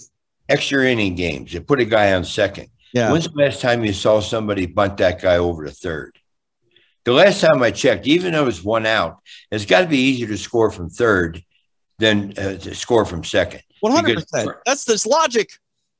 First of all, the infield's coming in now. Three hundred hitters becomes four hundred hitters. Okay, everybody's on their toes. The outfield's got to pull it. I mean, just but they just won't. They won't sacrifice bunt and get the guy over to third. I don't understand it. I'm trying to put myself as a manager. Right. You know, I want a guy on third with less than two outs. You got a good chance of scoring, and if you score, you can win the game, especially if you're yeah. at home. I, I, mean, I grew up watching the Minnesota Twins. I'm a big fan of, of small ball. You know, small ball is is uh, you know a way to uh, compete with some of those bigger teams. And uh, yeah, I, I, think that's a bit of a lost art when when you look at it. Um, you know, looking at your uh, picks, uh, people can follow along at upicktrade.com. We actually have a, a, bit of a deal if they use the promo code extra rounds. They'll get 25% off that first month subscription. So, uh, you know, don't just uh, sit here and listen to Pete talk about how great his picks are. Uh, go follow them. Uh, well, you're not going to go broke by signing up for you right. Yeah. I mean, you know, it, and if you follow us and we do a good job for you, then you know you'll probably want to step up your bet. That's just the way it is. The proof is I mean, in the lot I live right across. There's Aria right there. There's Mandalay Bay. There's Caesars. You know, I'm in Vegas, so uh, I, I read I read other guys' picks every day, And uh, there's there are some good guys to pick. There's some good guys that make a living picking. Uh, but there again, uh, we put a lot of work into this, and we're just all we're trying to do is help guys that gamble have winners. That's right. all we're trying to do. We're not sitting here and telling you we're going to do 80 or 90%. Right. But if you follow us and we we religiously do 70%, you got a good chance of making some money. Yeah, I mean, definitely. Uh, again, like I, the the base. I don't know if we're going to pick uh, Conor McGregor or not. I haven't got that far yet. Well, I was just going to ask. I mean, you're in the fight capital of the world, and yeah. you know, get yeah. a huge fight coming up. Uh, it is the rubber match between uh, Poirier and, and McGregor. Obviously, you live there in Vegas. Do you feel that the city and, and town change at all? You come big fight weeks. Oh yeah, when the big fights come in, yeah, the the, the like the town's loaded right now, but uh, mm-hmm. this is the fights capital of the world right here. And I don't know what happened to Connor the last six, seven, eight months. He just he he he don't seem to have the flair that he that he used to have. Do you agree with that? I mean, I think that uh, you know we talk about momentum. There's a lot of momentum on the side of Dustin Poirier here, but I mean, if I've learned anything uh, in my time covering mixed martial arts, it's it's not to count out Connor. but I'd be lying, Pete, if I said that Dustin Poirier wasn't in my mind a sizable favorite to to win this fight coming up here on July 10th. And, and Conor, he, he got the big money too. I mean, right. That's you. Know, you always got to look at these athletes. Some of them don't care. Some of them do care. When a guy gets a big contract, it's just like right there this year. Mookie Betts, he's a really good player. You, right. you agree with that? Oh, 100%. But he, he's not earning the money he, he signed for. And the Dodgers are struggling. Yeah. The Dodgers are struggling scoring runs. And that's because Mookie's hitting under 250 or 260. I mean, you can't make three or four hundred million dollars and hit 240 or 260 unless you got 80 home runs. Right. I mean, so everybody has got to be accounted for. And and these guys are giving out these big contracts. And some guys, the contract don't bother. Other guys, you know, they they don't worry because they're going to get the money. Right. One thing about baseball contracts, you know this. If you sign a $300 million contract, you are going to get the 300 million. It might take some time, but you don't have to do doodly squat and you still get the 300 million. Right. Yeah, I mean it's not like an NFL contract. You know, those uh those deals don't work out uh all that well all that often. I never met a baseball player that got a multi-year contract that the money wasn't guaranteed. Right. the same in football and basketball. You got guys now in basketball making 40, 43 million. I think Chris Paul makes 43 million a year. Yeah. That's a lot of gravy. Right. And I mean, you talk about Conor bringing it back to him. It's it's it's hunger. You know, if you are not hungry, you, you don't go out there and, and perform quite as well. There's something to be said about uh, you know uh, uh, an athlete, anybody, you know, whether it's stick and ball sport athlete or or combat sport athlete, trying to make a name for themselves because that first initial run up to whether it be a championship or uh, just that first big payday, I mean, the desire is through the roof. I remember that my first 16 years in the major leagues, 16 years, I operated on one year contracts. So in 65, I got paid for what I did in 64. 74, I got paid for what I did in 73. And when you're in that situation, you're trying to have a good year every year to get a raise. Yeah. And then when I went to Philadelphia, I signed a, a, a five year contract and become the highest paid player in sports but my first four years in Philadelphia, okay, I'm 30, 39, 40, 41, and 42. I did not miss a game. I did not miss a game in baseball my first four years as a Philadelphia Philly. That's crazy. Now uh, you guys are just taking the game off because they they coughed, you know? Well, I would never take games off in the 60s and 70s because my goal was to get 100, 200 hits, hit 300, score 100 runs. And if I could hit 40 doubles, hit 40 doubles. I wasn't worried about home runs because I wasn't a home run hitter. Right. Yeah, I almost got as many triples as I did home runs.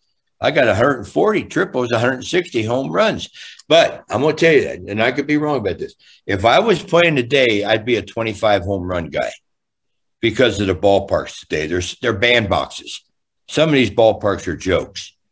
Cincinnati's a joke. Philadelphia is a joke. The new ballpark in Atlanta, Yankee Stadium in right center. Right. Okay. I mean, the new ballpark in Atlanta, the ball flies out of there. Guys they ought to pay to go to the ball game today because the parks make it easy to hit home runs. Yeah, I mean it's interesting to look at how the game has changed. I mean, uh, the the amount of home runs a couple years ago was just bananas. Um, we, we have seen some changes in pitching though, and and recently I think uh, it's been uh, you know really out front and center about uh, you know uh, questionable substances on these pitchers' hands, and and we've seen some questions about that. What are your thoughts on that? I don't, you know, I don't know what baseball is trying to do. I mean, it seems like the last ten years, every time baseball changes a rule, it don't help. It don't make the game more exciting for me and you as fans. Right. You know, you can't break up a double play. You can't slide into home. You can't pitch inside. I mean, you can't do anything in baseball. Uh, you know, put a man on second to start an extra inning game. What the hell is that all about? I hate it. The one thing baseball should concentrate on, and uh, they don't seem to try to make any progress, speed up the games. Right. The games are too long. Okay. Every pitch, readjust your glove. You know, the batting glove is loose. Every pitch you step out. I mean, it's just amazing. I don't know. If you watch baseball like I do, and I think you probably do, most of the runs in baseball, okay, this is a fact, is is is are scored in the sixth, seventh, and eighth inning. Because only the really good teams have good middle relief pitching. Right. What are middle relief pitchers? They're guys that aren't good enough to close and they're not good enough to start, but yep. they have to be on their rosters. Okay, everybody's got starting rotation, everybody's got a closer, but not many teams have good middle relief pitchers because it's hard to get statistics to get uh, your your salary raised if you're a middle relief pitcher. Okay, you you follow the game, watch how many runs are scored in sixth, seventh, and eighth inning. You'll yeah, I mean, you'll be amazed. I'm, I'm, pretty sure there's prop bets that I can uh, try to cash in on there as well. So maybe I'll have to do that.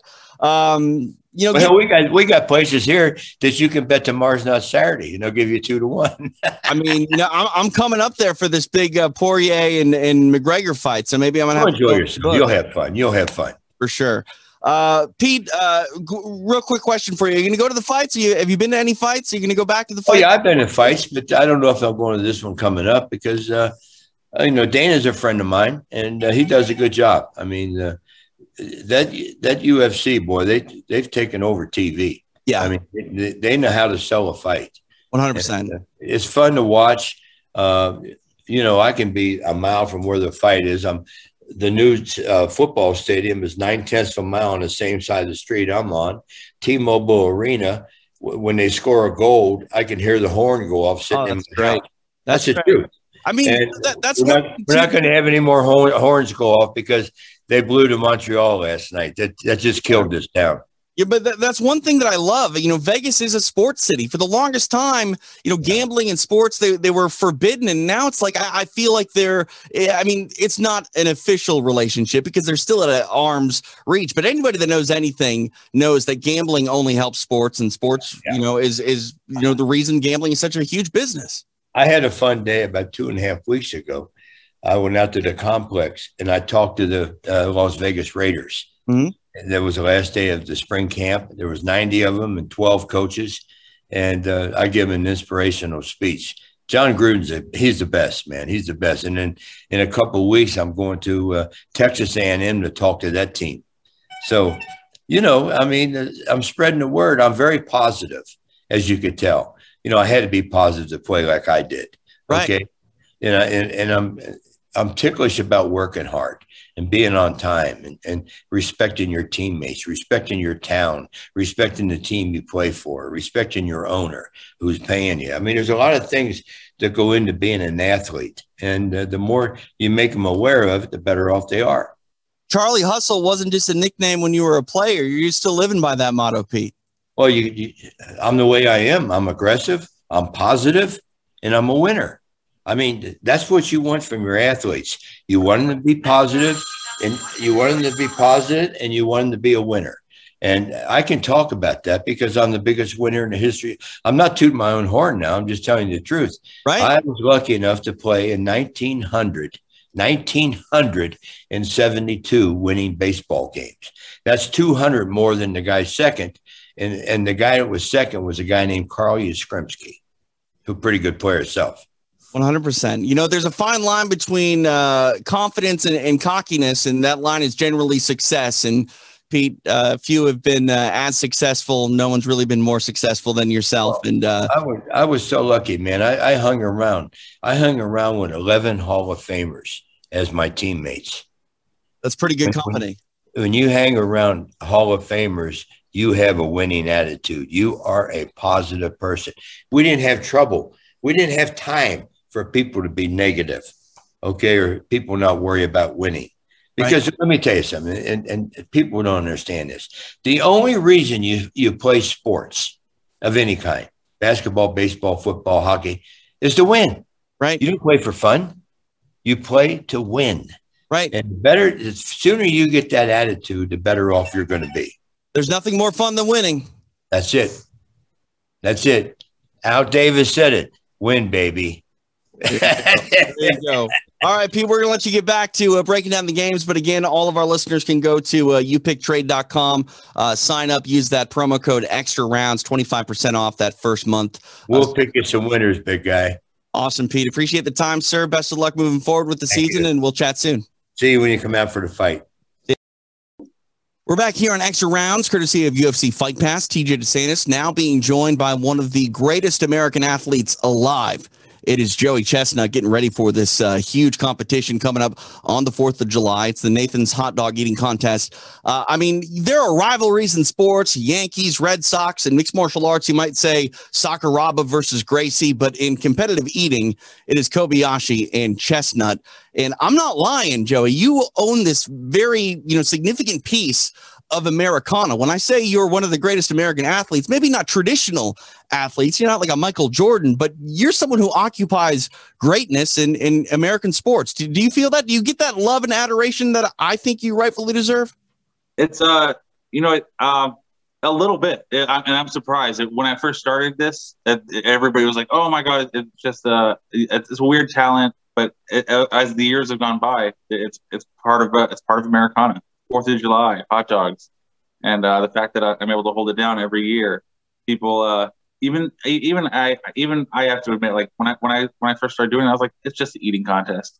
But uh, after the years have gone by, it's like, all right, it's an eating contest, uh, but it, but you know, it, it, it's Fourth of July and it's a big one, and it, it's a, I'm measuring myself against everybody else, yeah. and uh, so so so I it, it, it's it's become kind of a big deal, and I it, I I just have to sometimes like, oh my god, I can't believe it.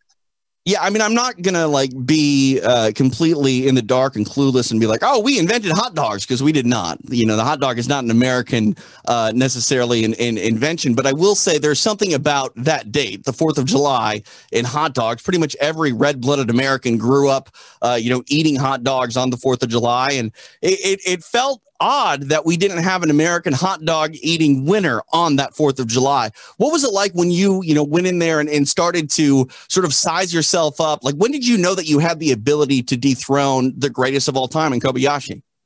Oh, it was weird. My, my little brother, he signed me up for my first contest when I was 21.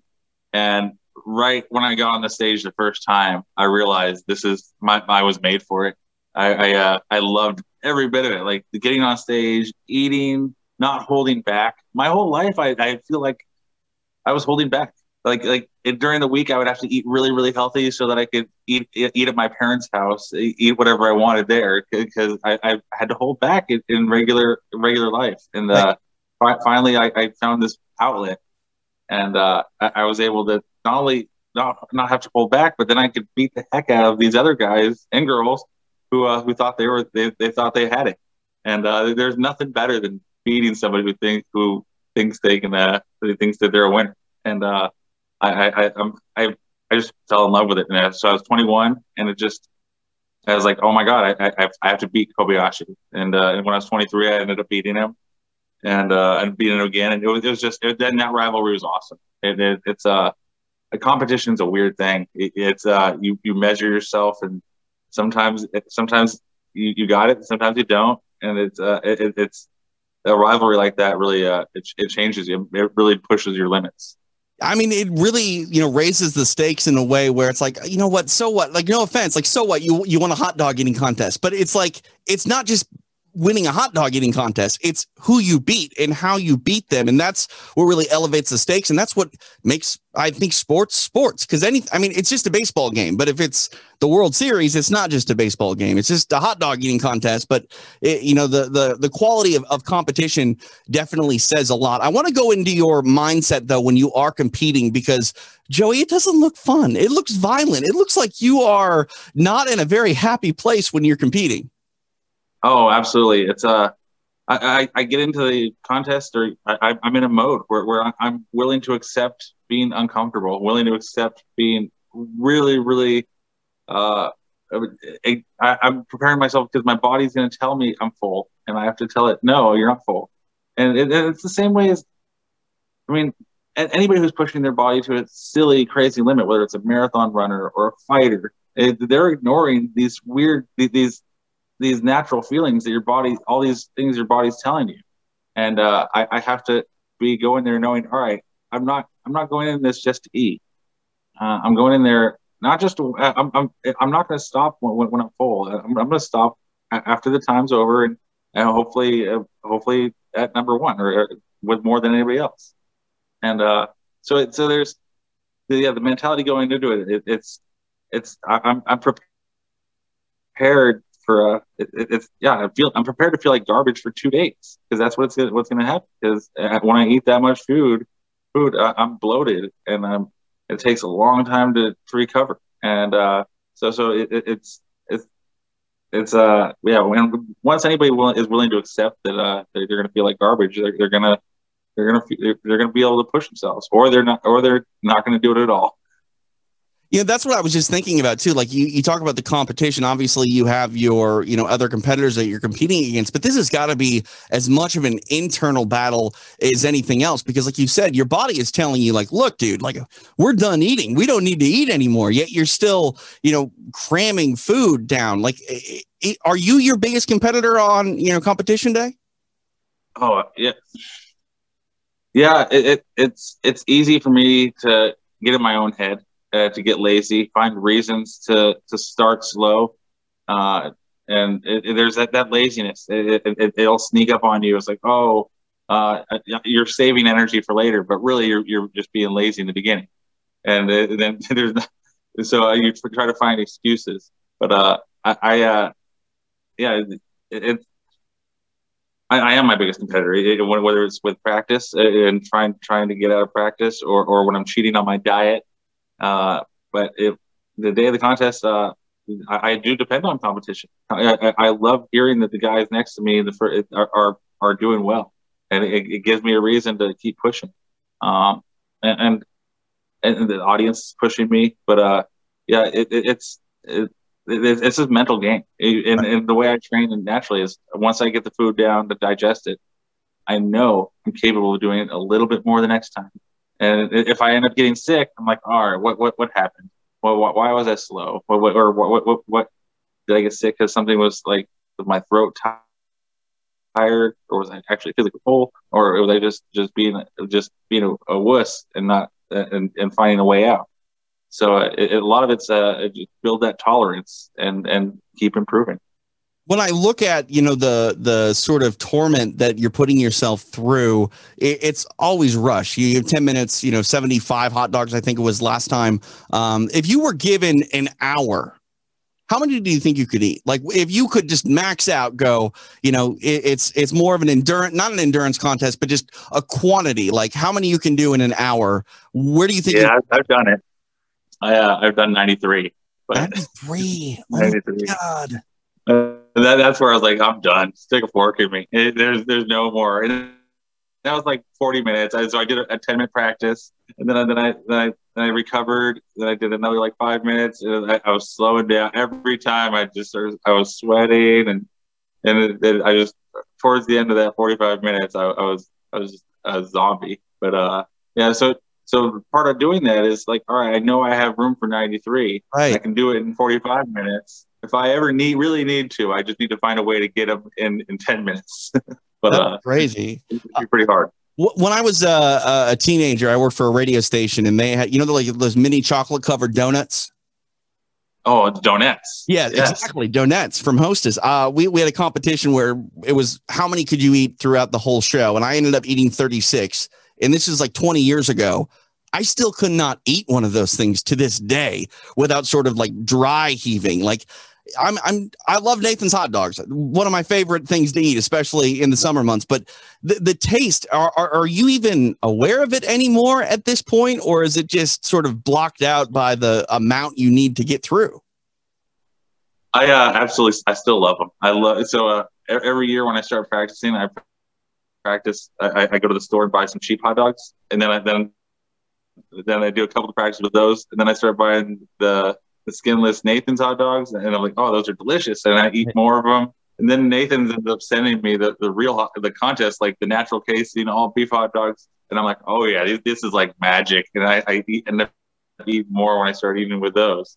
I, I still love a good hot dog, and uh, I think you talk to a fighter, like even if they lose or they, they have a rough fight, they still are a fighter. They're they're not going to turn down a, a, back down to a good argument or a fight. Right. right. Uh, it, even a runner still loves to run after after running a marathon. So I, I love I love to eat, and I love I'm really lucky. I, I love hot dogs. Is it better for you to be in a competition where you enjoy the food, or I mean, I, I would assume so, right?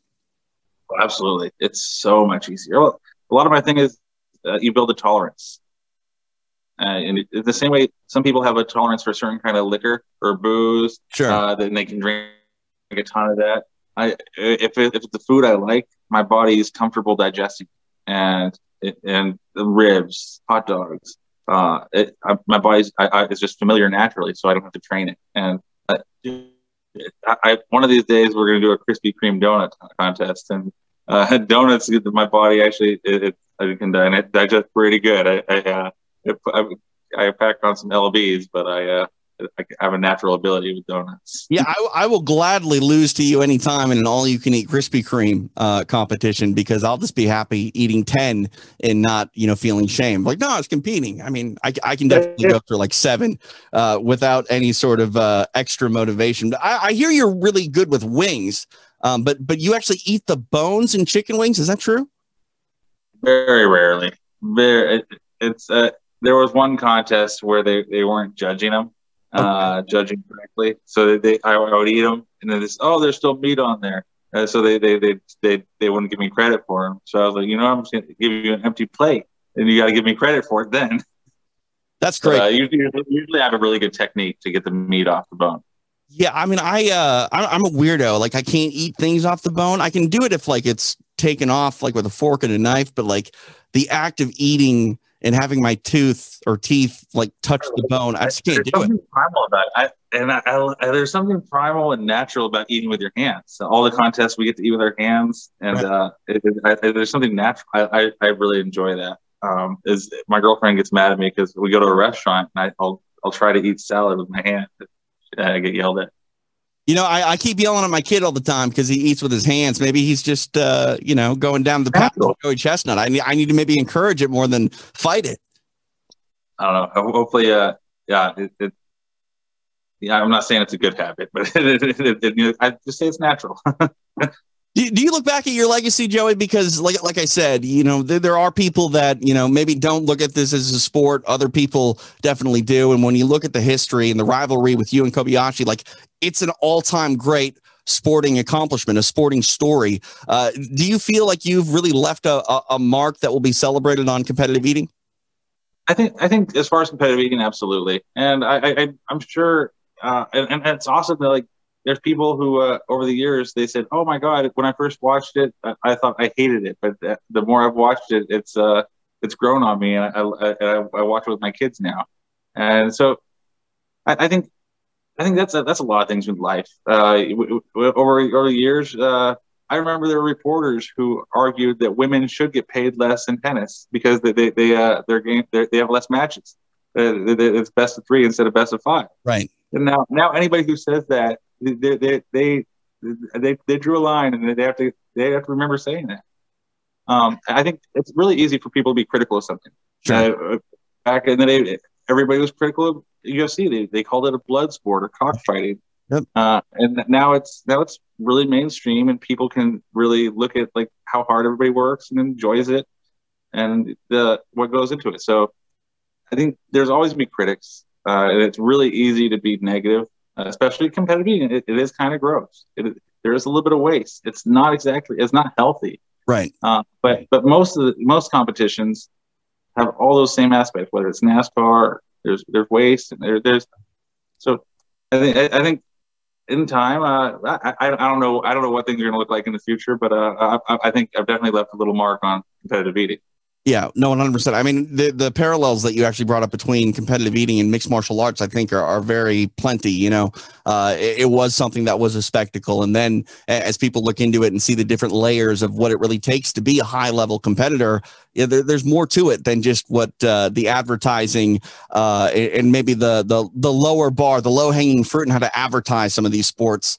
Uh, there's more to it than that, and uh, you know, you're not going to have any critics here uh, over on UFC Fight Pass, Joey. It was a pleasure catching up. Uh, best of luck coming up here on the fourth with the the next round. You have a prediction? Like what? Uh, how many hot dogs you putting down here in the fourth?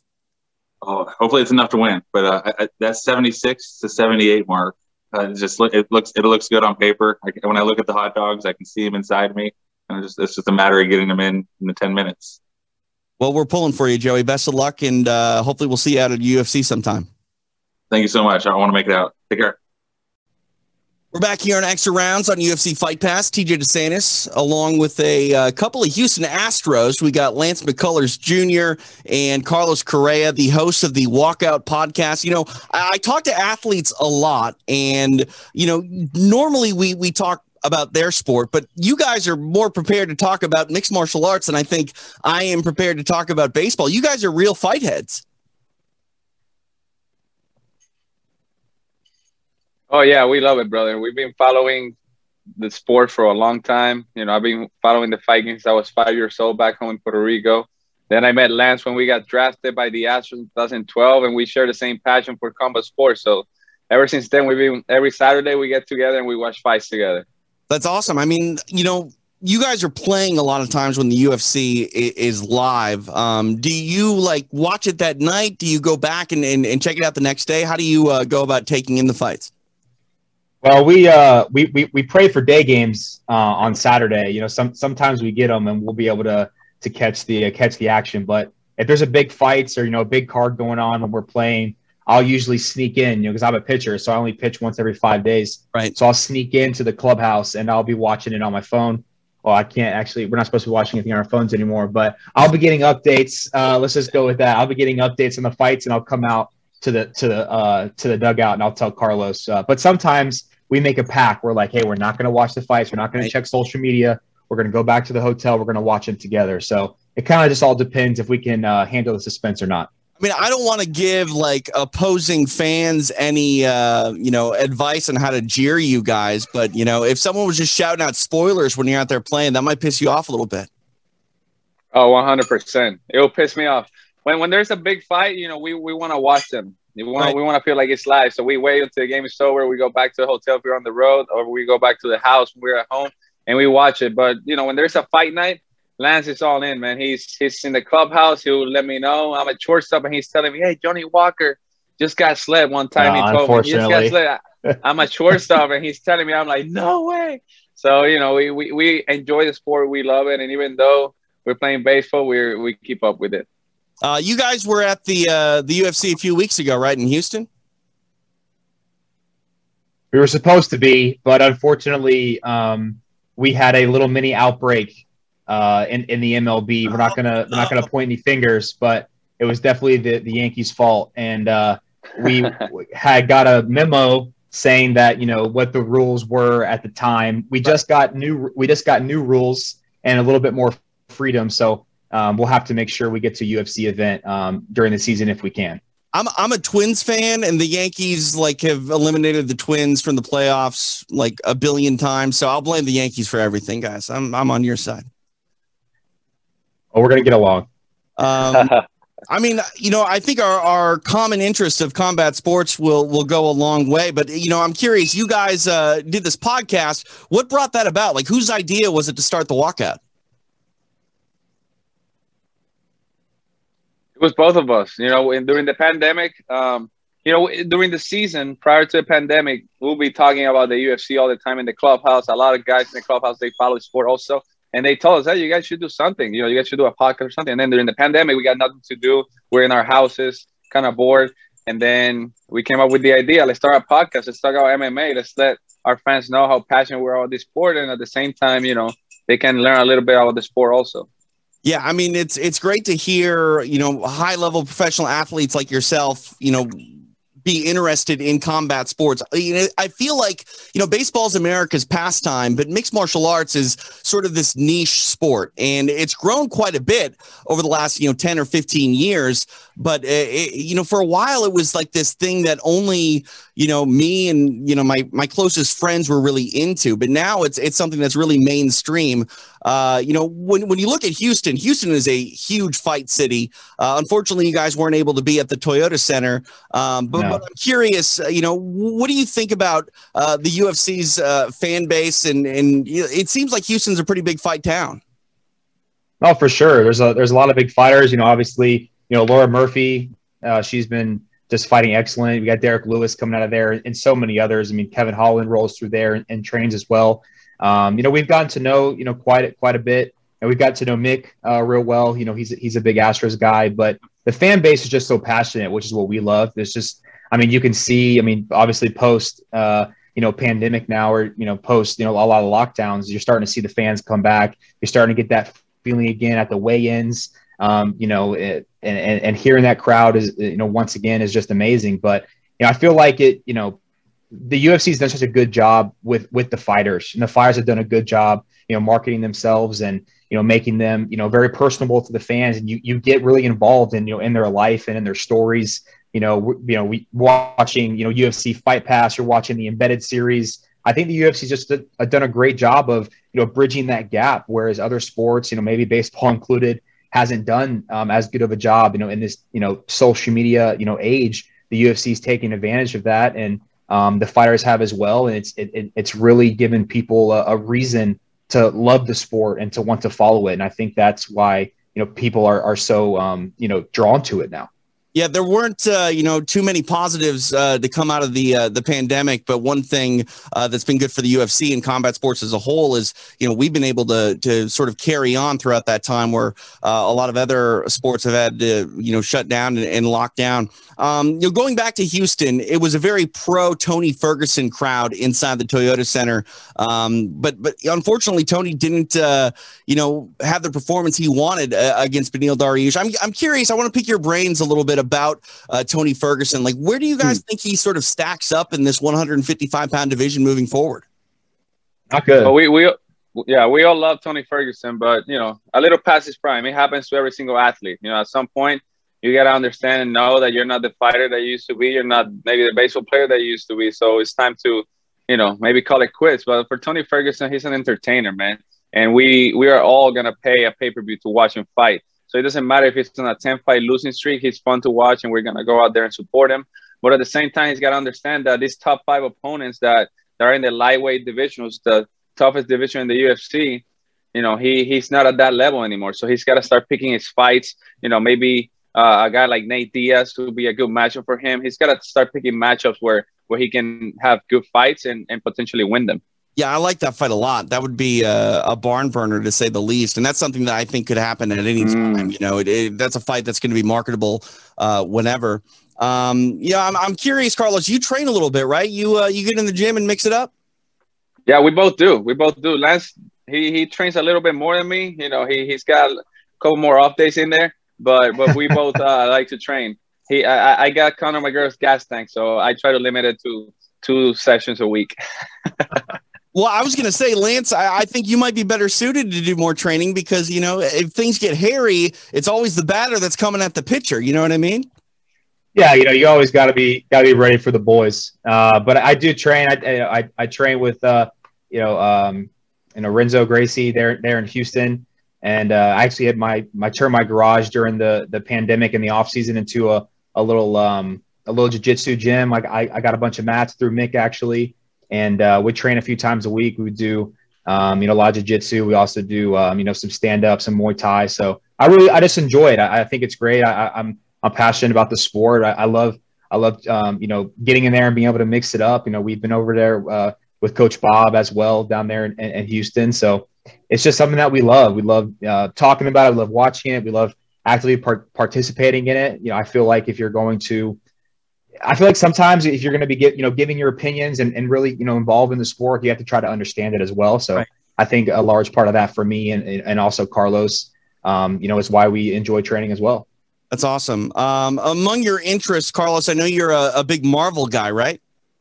Huge MCU guy, man. I've seen every movie in chronological order at least five times over. That's that's impressive. Wow, it's true.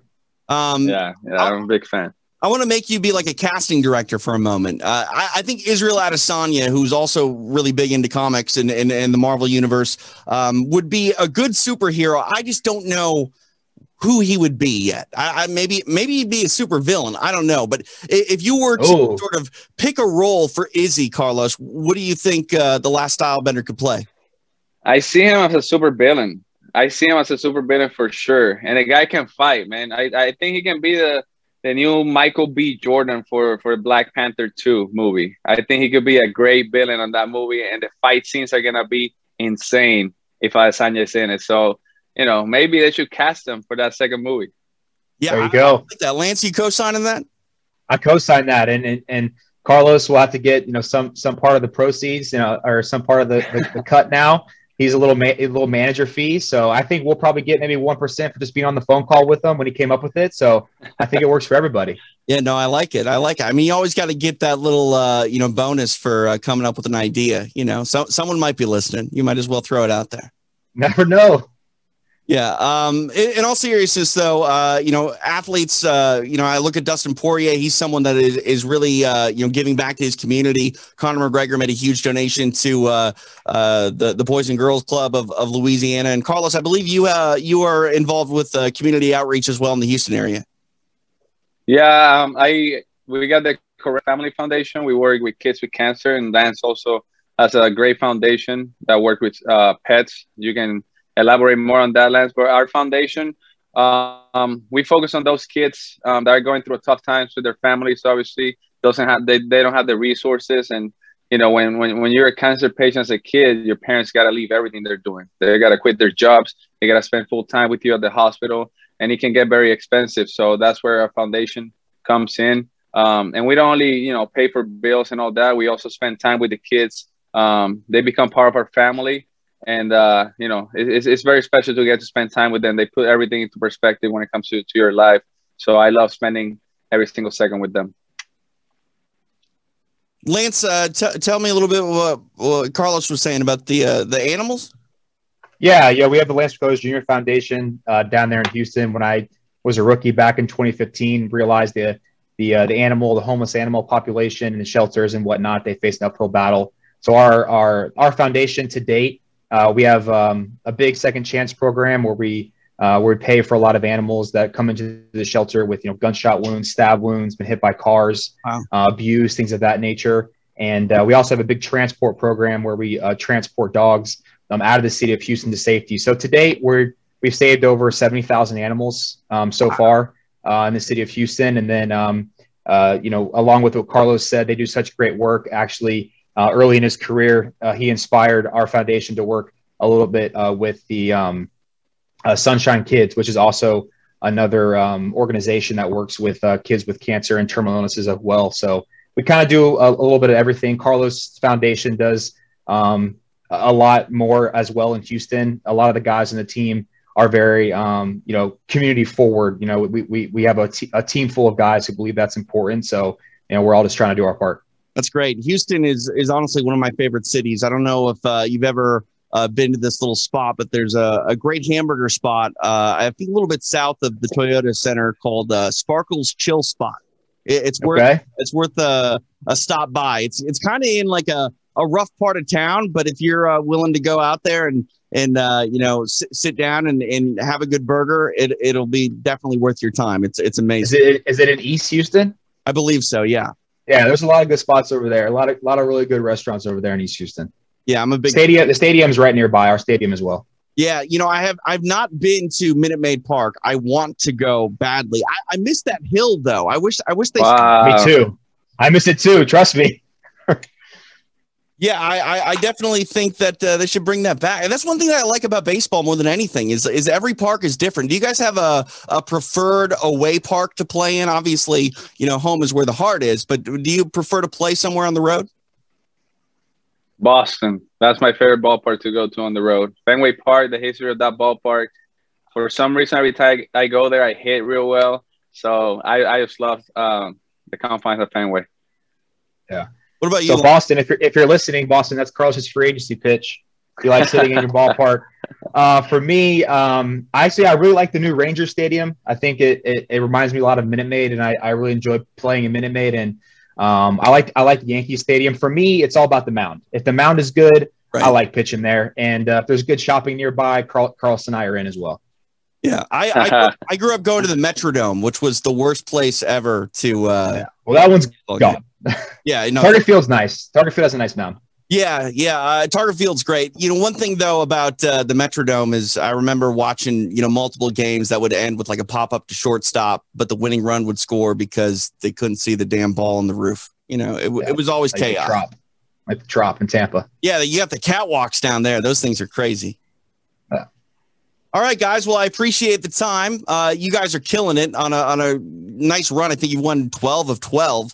Uh, we'll we'll let you get back to that and dominating uh, the AL West. Appreciate the time. Uh, tell everyone where they can check out the walkout. It's pretty much uh, everywhere podcasts are available now. Yeah, Spotify, uh, iTunes, a- anywhere you find uh, your normal your normal podcast, we're there. Gents, I appreciate the time. Best of luck, and uh, hopefully we can have you back and, and talk more about mixed martial arts real soon. Absolutely, Thank you, brother. brother. Thank you. There they are, two major leaguers talking about uh, mixed martial arts and their off time. The walkout with Carlos Correa and Lance McCullers Jr. Make sure you head over to UFC Fight Pass for brand new episodes of the Academy Combat Shanghai now streaming. New knockouts only, dedicated to combos. That's available for you. Uh, new Chronicles featuring TJ Dillashaw and Anderson Silva, uh, both streaming. Anderson Silva with that big boxing wing recently as well. Good for the spider. Yeah, good stuff there if you saw it. Uh, what else going on? Live events. How about this? Packed first week of July headed your way on UFC Fight Pass. Uh, July 1st marks MMA Grand Prix. That's tomorrow. Wow. Um, Fury Pro Grappling on Friday, Saturday. Uh, you got CFFC 98, new LFA uh, coming your way on Friday as well. And don't miss Titan FC 70 starting uh, Friday at 5 p.m. Pacific time. Uh, that's it for us on this week's episode of Extra Rounds. want to thank all of our guests for coming on the air. The Hit King, Pete Rose, for stopping by. Uh, of course, uh, Carlos Correa uh, and uh, Lance McCullers Jr. The American icon and hero that is Joey Chestnut. Awesome. We'll see if he can hold it down once again for the United States coming up on the 4th of July.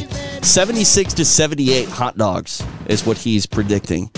I can do about four and uh, not at anywhere near the rate of speed that Joey can, but I'm still embarrassed that I can eat four for what it's worth. To thank Pearl Gonzalez as well. Do not miss your chance to uh, go out to the fights and, and maybe even run across Pearl Gonzalez and myself out there in Las Vegas. Details coming soon. Keep it locked to Twitter, UFC Fight Pass at TJ DeSantis, at Pearl Gonzalez. Dean Thomas will be on the ground trying to get like a little powwow going on, but it's it's it's an odd time, you know, with uh, with protocol and all that stuff. But uh, we'd love to see if you are out there and you see us. Do not hesitate to say hello. Uh, if you missed any part of this broadcast, make sure you check out the archive over on Facebook uh, as well as Twitch and uh, anytime with all of our shows over on UFC Fight Pass. And if you're more into the audible version, you can check out the podcast available anywhere podcasts are iTunes, iHeartRadio, Google, uh, Spotify. I think we're even on Amazon. We're everywhere. Anywhere you listen to podcasts, make sure you uh, look for extra rounds. All right, for Pearl, I'm TJ. Thanks for watching. Thanks for putting in extra work. Happy 4th of July. Be safe. Don't drink and drive. And uh, don't eat too many hot dogs unless you're going for a world championship. All right, bye.